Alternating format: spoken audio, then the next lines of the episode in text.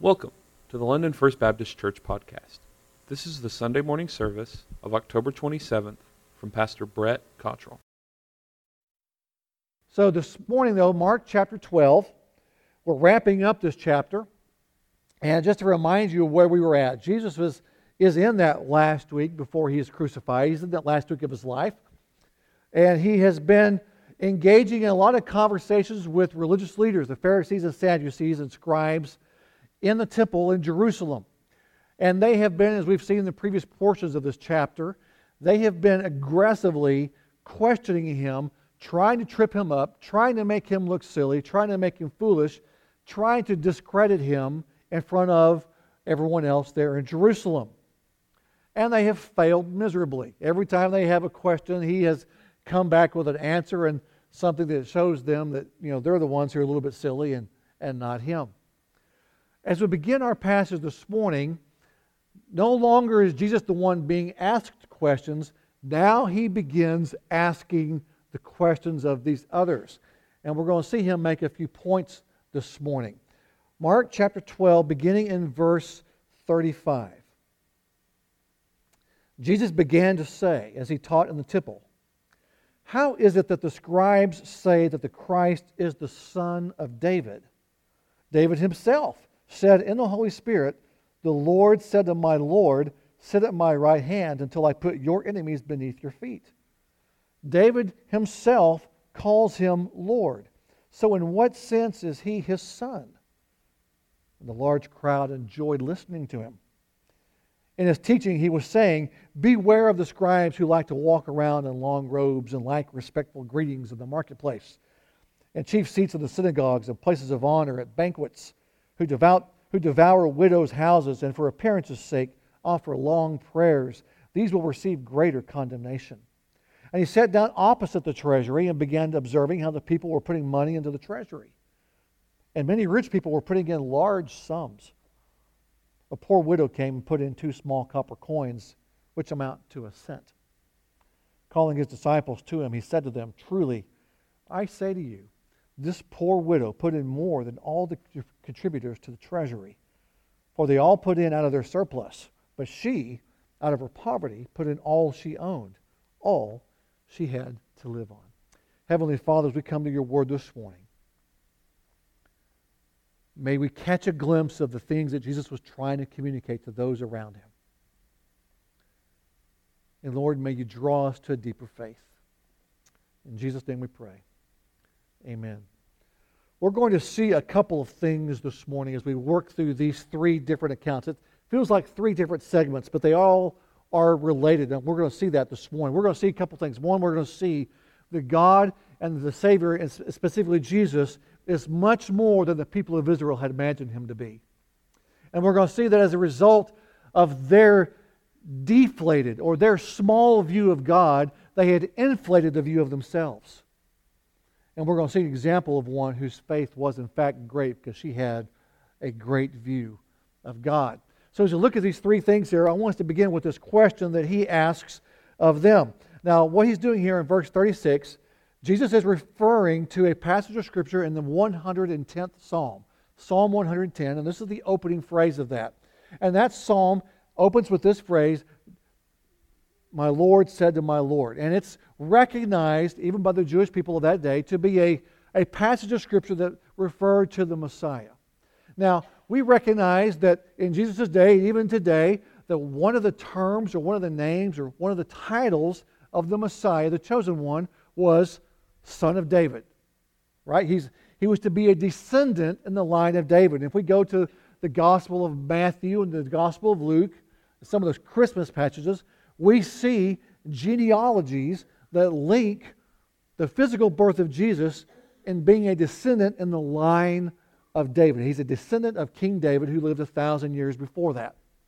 So, yes, there is truth to the idea that the Messiah was, in fact, a son of David, a descendant of David. Now, for the Jews, they had a little bit of stuff wrapped up, there was meaning wrapped up in that, right? To be a son of David, to be a descendant of David, the, that meant the Messiah, his mission was to do what David did that is, to be a king. So their idea of the Messiah was titled or was tied to this idea that he was that the, the Messiah would be a son of David. He would be a king. And specifically, he would be a king of Israel in the city of Jerusalem.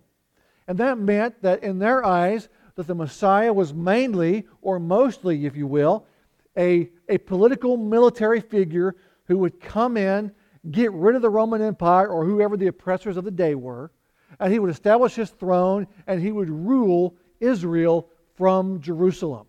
So all that's tied up in that title, Son of David. Now, when Jesus asks this question, what he's trying to do is he's going to begin to question or undermine, if you will, their perception of the Messiah. So he asks this question. He says, David himself, speaking of the Messiah in the 110th Psalm, says, The Lord said to my Lord.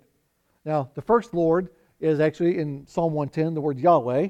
So that's speaking of God the Father. The second Lord is the word Adonai, which means Lord in that, in that scripture means the Messiah. So God the Father says to God the Son. God the Father says to the Messiah, Sit at my right hand.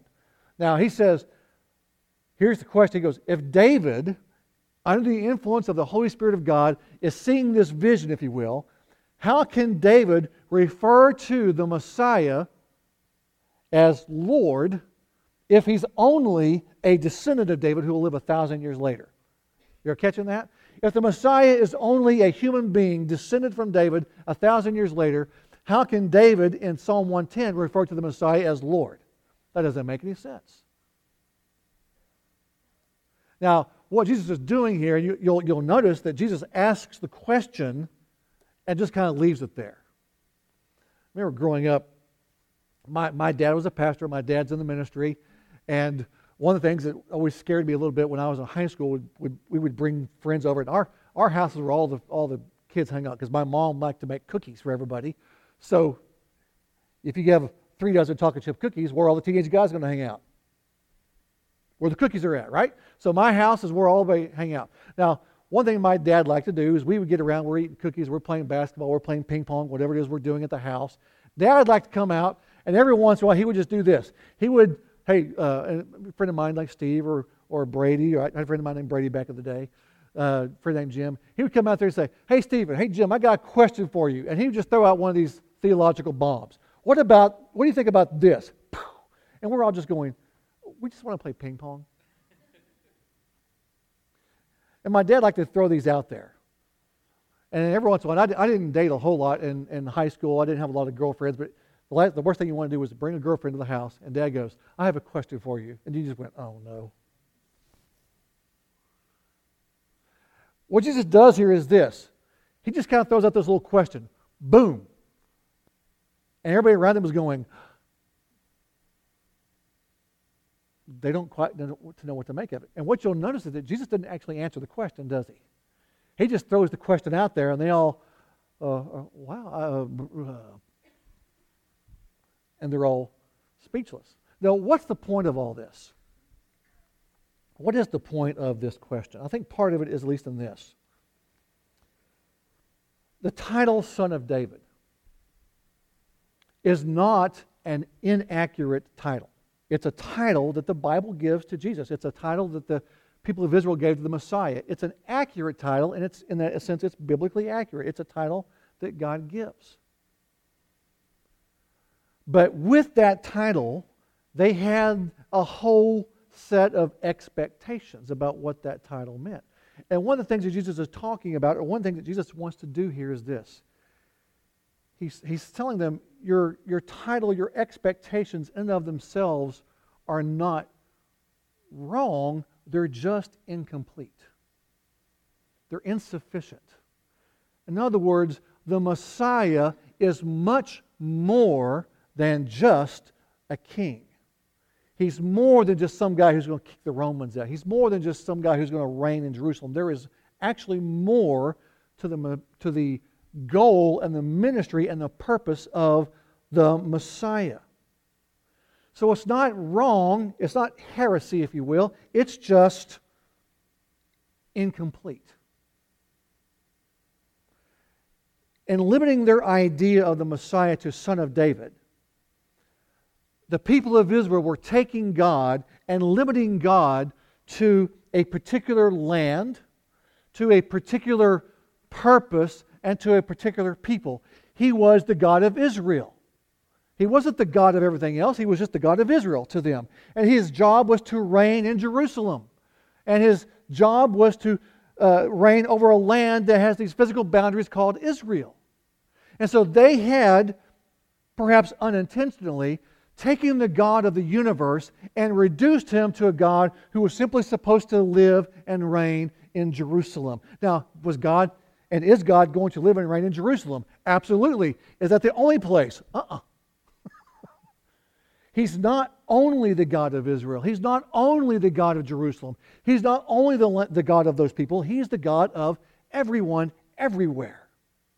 And so they had under, they were undermining the idea of God. And so Jesus is saying to them, I'm going to begin to, to knock out these foundations for you, that you've got this little picture of who the Messiah is and who God is, because your picture of God is too small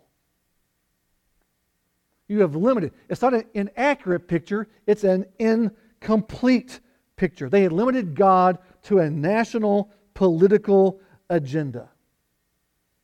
Now, for those of you who've been part of our Genesis study that we did uh, earlier or this year, that we finished up about two, two weeks ago on Sunday and Wednesday nights, one of the things that we saw in those first 11 chapters of Genesis is that God's agenda is not simply about the people of Israel. God's agenda has to do with all of creation and with all people all over the world. And that in his mission to the entire world, he used a purpose to use Israel in his ministry to the rest of the world. Now, what Israel had done is taken God and reduced him to simply the God of Israel. Now, by the way, that's a mistake that you and I can easily make today. If we're not careful, we'll make God an American God. Well, he's the God of a political party, or he's the God of our, of our or he's the God of only our history, or he's he's a Western God. And we give him political and cultural goals. Now, I'm not saying that God doesn't have things he wants to do in our nation, in our politics, and in our culture. I'm not saying that. But what I'm saying is, God's a lot more than that. God has a bigger purpose for the Messiah. He may well be concerned with the culture of the United States, but he's not only concerned with the culture of the United States. What I'm saying is, I think sometimes our vision of God is incomplete and too small. You know, maybe a lot of us in this room were raised in church we, we first began to learn about Jesus. We first began to learn about God maybe as children. And we sang children's songs. Y'all, Y'all, y'all remember the songs you used to learn maybe if you were a little kid in church? Jesus Loves Me. It's a great song, theologically accurate. but we call it a children's song. Why is that? Because there's more to God than that. You know, when, we, when we're a child, we learn some simplistic ideas about God is because we're not ready to handle more complex thoughts. But the truth is, God expects us to grow. God doesn't expect us to stay there. There is, and you, if you've been around me much, you know I like, I love the writings and stories of C.S. Lewis. Everybody perhaps is familiar with the, the, the book and the movies about called The Lion, the Witch, and the Wardrobe. That's kind of C.S. Lewis's most famous story. He wrote another book, though. There's a whole there's seven books in that Chronicles of Narnia series, and one that follows uh, The Lion, and the Wardrobe is called Prince Caspian. Now, there was a movie made about that one a few years ago, too. It didn't quite do as well as the other ones. But in, the, in, the, in Prince Caspian, the, the, the same four kids that are in the Lion, the Witch, and the Wardrobe, um, they come back to Narnia. So just, just, just bear with me here as I kind of explain the story a little bit. They, they, come, to, they come to Narnia and the Lion, the Witch, and the Wardrobe. They spend like 30 years in Narnia time there. They grow up, they go back to Earth, and they're children again. Well, they go back to Narnia in the next book. And so by this point in time, and you know, the, the, children have grown up a little bit. So they're older in Prince Caspian than they are in The Lion, the Witch, and the Wardrobe. And Lucy, the youngest of these children, these four kids, they're in trouble. There's, there's, a, there's trouble to be had in Narnia now, so that's why they're back. And, And she's looking for Aslan, the lion, who is the Christ figure in these stories. Because Aslan's the one who was the big hero of the story in The Lion, the Witch, and the Wardrobe. He's the lion. Well, she's looking for Aslan the lion. And eventually, she finds him and she sees him. And at first, she doesn't recognize him because he's so much bigger than what she had seen him before in The Lion, the Witch, and the Wardrobe. He's a bigger lion. And here's their conversation. She says, Aslan, said Lucy, you're bigger. He says, That's because you're older, little one. Not because you are just bigger. He says, I am not. But every year you grow, you will find me bigger. Now, what's the point C.S. Lewis is trying to make? The point is, as we grow in Christ, we'll find out that God is bigger than we thought He was. When we're children, we see God this way. And that's fine. It may not necessarily it may not be wrong. It's just not a full picture. And as we grow, as we as you and I grow up, and we grow up physically, but we also grow up mentally, we grow up emotionally, we grow up spiritually, what we'll find is that there's a lot more to God than we realized when we were six. There's a lot more to God than we would have known when, when we were 10. By the way, if you're if you're 45, 50 years old like me, and your perceptions of God are the same as they were when, they were, when you were six, I want you to understand something. God's a lot bigger than that. Our pictures of God sometimes are too small. And if our pictures of God are too small, it is time for us, quite frankly, to grow up. God is much bigger than we sometimes give him. So while Son of David may well have been an accurate title, it also implied a limited view of the purpose and the role of the Messiah. The Messiah, Jesus' point was here in Mark 12, the Messiah is more than what you think he is. He's bigger than what you think he is. He's not simply a human descendant of David. The Messiah is the eternal Son of God. He's more than what you think. Israel had a limited, excuse me, Israel had a limited view of God. They limited the Messiah to the physical, political realm of Jerusalem, of geography, of governing. And while he may have all those things and he may do all those things, he is more. Christ's aims were more profound than setting up rule over the Romans in the first century.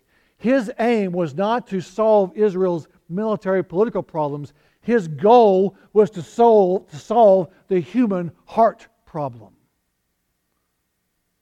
That's a much bigger deal. So let's don't make God smaller than he is. Now, even today, if we're not careful, we will reduce God to someone who only deals with the physical stuff around us. I need more money. I need a better job. I need a better car. I understand. I get, I get the need for all that. But God is in the business of doing a lot more than just that stuff. He's in the business of changing the human soul and resurrecting dead lives. Now, as a result, Israel had a small view of God. So he just throws this, he throws this little question out there, throws this little passage of scripture out there to let them understand your guys' view of God is way, way underserved. And here's what happens when we have a deflated, small view of God. What happens, or what the result is, we get an inflated view of us.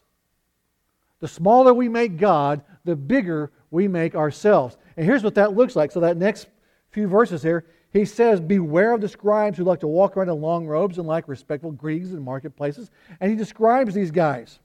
And listen, he says, Listen, they like fame, they like respect, they want to, they want to have wealth, they want to have uh, renown. They're after all the honor they can find in this world. They want people to look at them and go, Woo. Look at that guy. They like the long robes, they like the big fancy prayers. They, uh, and one thing that this is referring to is he mentions that they would devour widows' houses. One thing they, these guys would do is they would sell their services of praying because obviously they're much better prayers than everyone else. They pray in King James, right? I'm just I'm having a little fun there. These are righteous. These are Pharisees. These are scribes. These are guys who know God's word. So surely they pray better than we do. So like uh, a widow would, uh, you know, her husband dies. They need someone to preside or to pray over the over the over the service. So she would hire one of these guys, and they would charge her an exorbitant fee to bless the home or whatever the case may be. And so they were robbing these ladies. They were robbing people so they could be looked upon as somebody. They have an inflated view of themselves. And by the way, the nation of Israel did this. The nation of Israel looked upon everyone else in the world as somehow inferior. They called Gentiles dogs. Now, I don't say this to pick on the nation of Israel. What I'm saying is this the nation of Israel at that particular time in the ministry of Jesus thought of themselves in great and majestic terms because they were God's chosen people. Forgetting the fact that God had chose them not to serve themselves, but to serve everybody else. Israel existed as God's chosen people to take the Word of God to the nations, not to keep it inside the borders. And so the result was Israel had begun to lose sight of the majesty and the power and the vision of their God. They had made God less, and as they made God less, they made of themselves more. You may remember John the Baptist in his early on in his ministry, well, as, I'm sorry, as he's nearing the end of his ministry, Jesus is already preaching.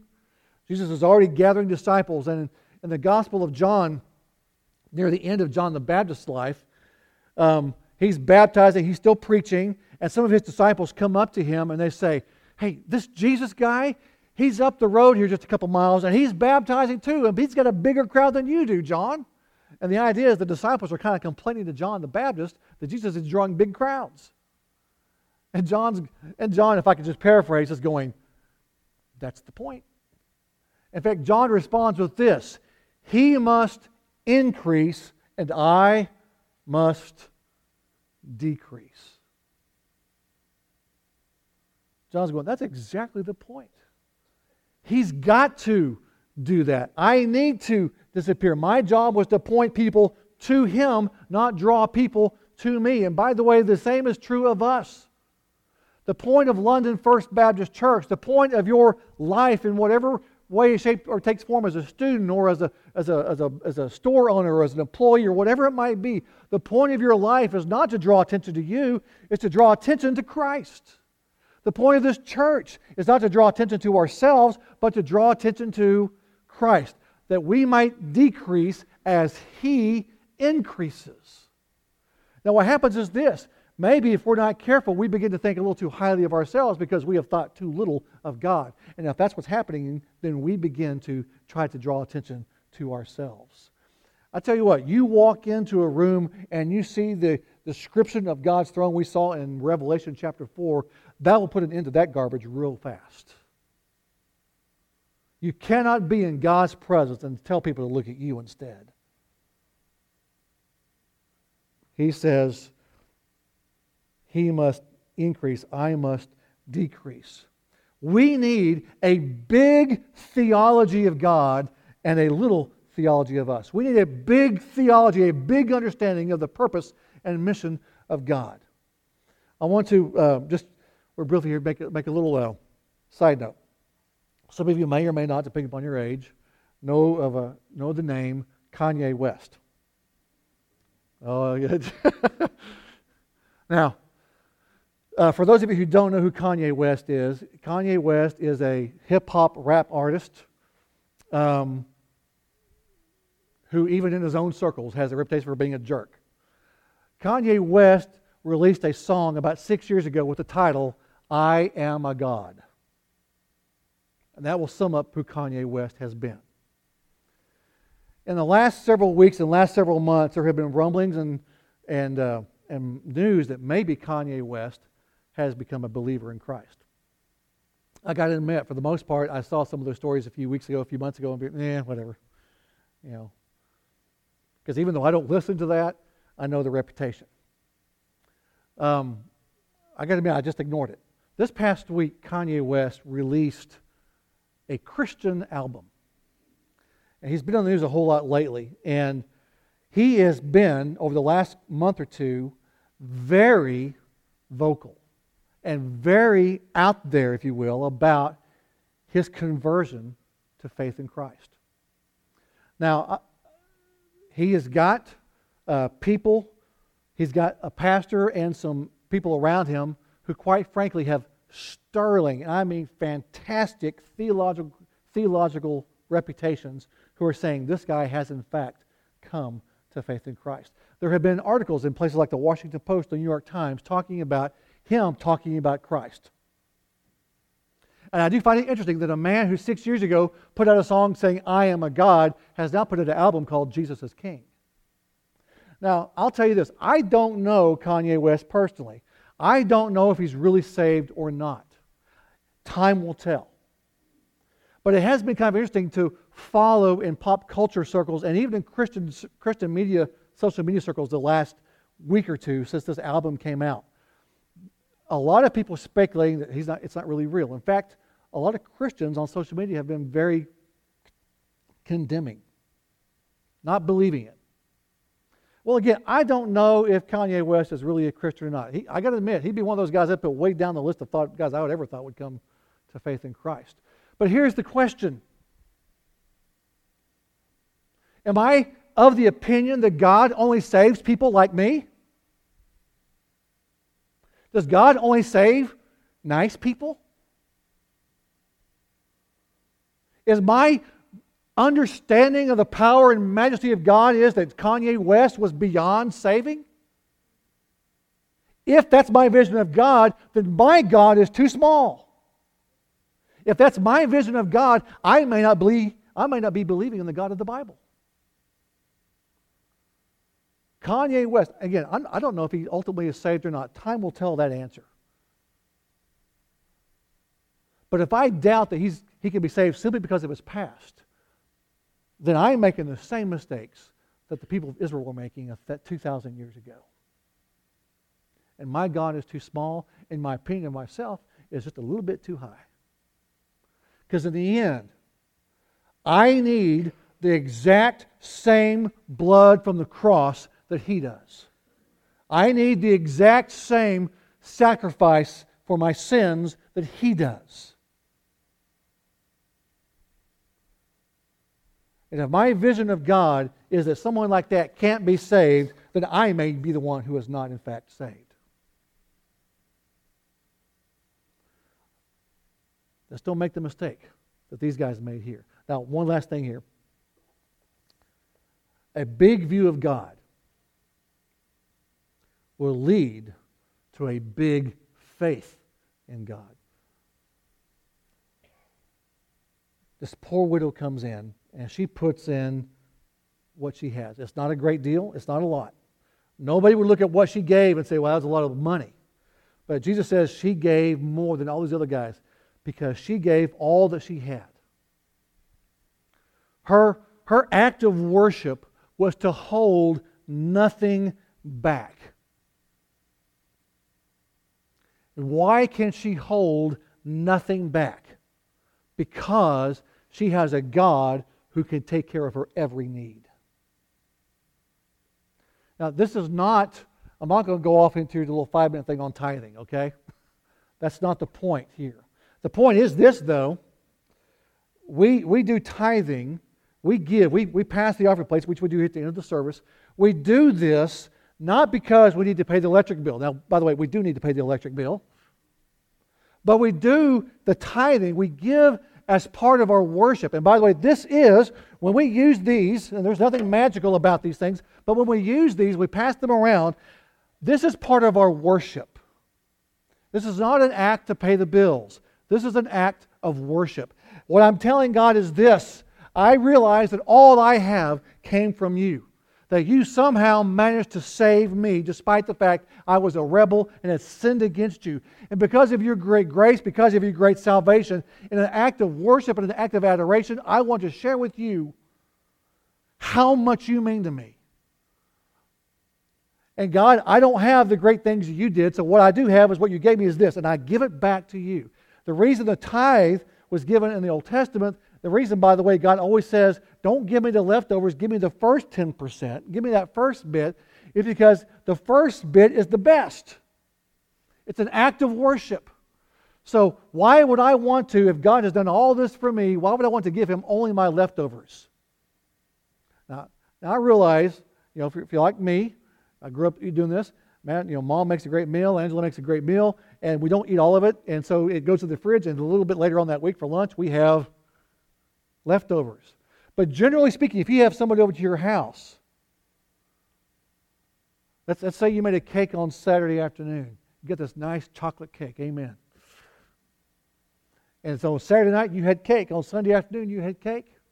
And on Tuesday night, three days later, there's about a quarter of that cake left. And you have some guests come over to your house. Would you say, like, look at this, I made this just for you? They're going to go, yeah, I don't think so. We don't even give our guests leftovers, do we? We make something new for them if we can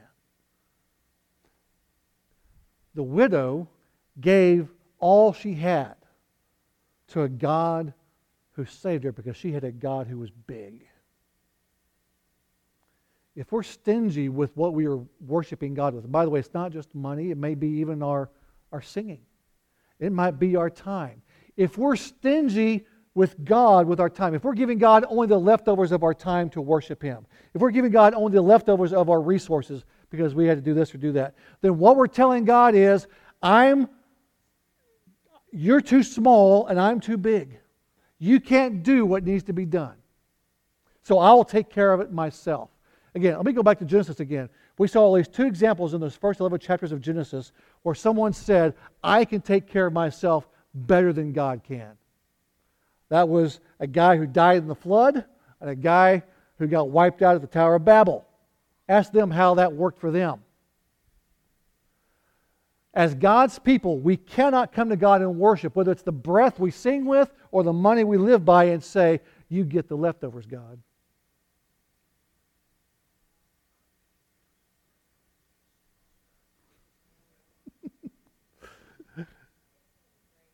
That's all right. That's all right. Don't worry about it. When our God is big, our faith will be big. Even Israel struggled with the idea that God loved people other than themselves. Look at Jonah. I know sometimes we look at that story of Jonah. Don't you want to be like Jonah? Oh, no, you don't want to be like Jonah. Jonah did not love the people God sent him to. Jonah's vision of God was too small. Jonah resented the fact that God wanted to save people besides himself. Jonah fought it at every turn. Jonah's God was too small. God's calling us to a, a better picture of who He is.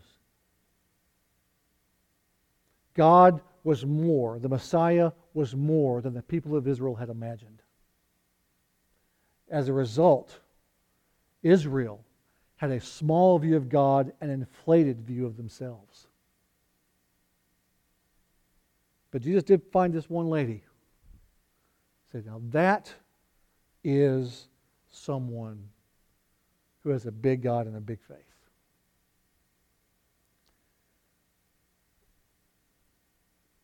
Next week, by the way, we will be presenting to you a budget for 2020. The budget's a little bit ambitious. The budget will have more money in it than we took in this year, that we're expected to take in this year. But that budget was put together because we said we believe these are things that God wants us to see us do in 2020. So the numbers are there, not based upon what we received this year. The numbers are there, what we think God wants to do next year. So the question will be will we as a church respond in faith? Or will our God be too small? As you get that next week, I want you to think about that. I just put that out there. I don't know about you. I don't want to live with a small God the God of Revelation 4. The God who said, I'm more concerned for you than what size house you have or what size car you have. I am concerned for you in this. I want you to spend eternity in that throne room. That's God's heart. And it's not just for people like us, it's for people around the world, even the ones that we think might be beyond saving. People that don't look like us, people that don't talk like us, people whose culture or whose background or whose ethnicity is different than us. That's God's heart. And we have the privilege here at London First Baptist to be part of a God big enough to save and to work through the entire world. That's our